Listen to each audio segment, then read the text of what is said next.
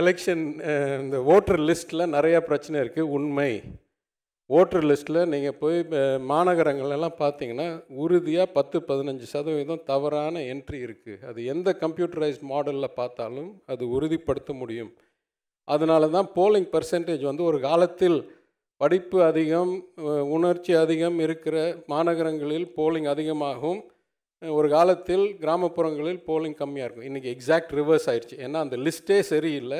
ம- கிராமப்புறங்களில் லிஸ்ட் சரியாக இருக்குது அதையும் திருத்துவதற்கு முயற்சி எடுக்கப்படும். அதே போல் காம்பவுண்டிங் ஒரு ரூபாய் பேங்க்கில் போட்டு அஞ்சு சதவீதம் வட்டிக்கு போட்டால் அது மூணு வருஷத்துக்கு பிறகு பதினஞ்சு சதவீதம் கொடுக்காது. கிட்டத்தட்ட இருபது சதவீதம் வரும். அதுதான் எஃபெக்ட் ஆஃப் காம்பவுண்டிங் அதே போல் இன்ஃப்ளேஷனும் காம்பவுண்டிங் ஆனால் ஒரு எளிமையான ஒரு ஃபார்முலா நான் இங்கே கூற விரும்புகிறேன். அதுக்கு பேர் ரூல் ஆஃப் 72 டூ அதாவது ஆறு சதவீதம் வட்டி இருந்தால் பன்னெண்டு வருஷத்தில் அது ஒரு ரூபா ரெண்டு ரூபாய் ஆகும். இல்லை பத்து சதவிகிதம் இன்ஃப்ளேஷனாக இருந்தால் இன்றைக்கு இருக்கிற ஒரு ரூபா வாங்கக்கூடிய பொருள் நாளைக்கு இப்போ ஏழு வருஷத்தில் ரெண்டு ரூபா தேவைப்படும் அந்த பொருளை வாங்கிறதுக்கு. ரூல் ஆஃப் 72 டூ அதாவது interest rate multiplied by number of years of compounding இந்த அடிப்படையில் பார்க்கணும். இதை செய்யாவிட்டால் நம்மளுக்கு எண்ணிக்கையை வைத்து தவறான கருத்து பதிவாகும். நான் ஒரே ஒரு உதாரணம் சொல்கிறேன் இரண்டு மூணு நாளைக்கு முன்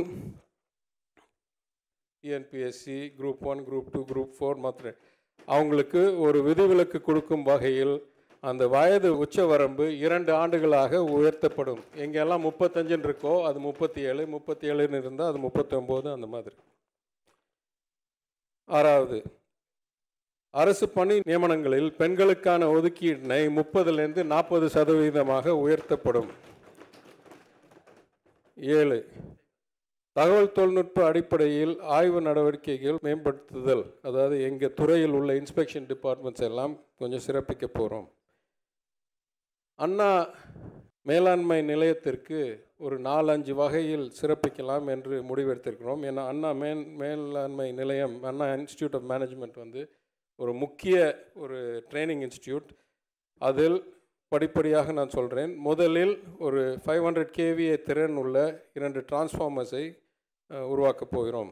இரண்டாவது அங்கே தங்குறதுக்கு இடம் பத்தாதனால் மூணு புள்ளி ஐந்து கோடி ரூபாய் மதிப்பில் வாடகை கட்டடங்கள் கட்டப்படும்.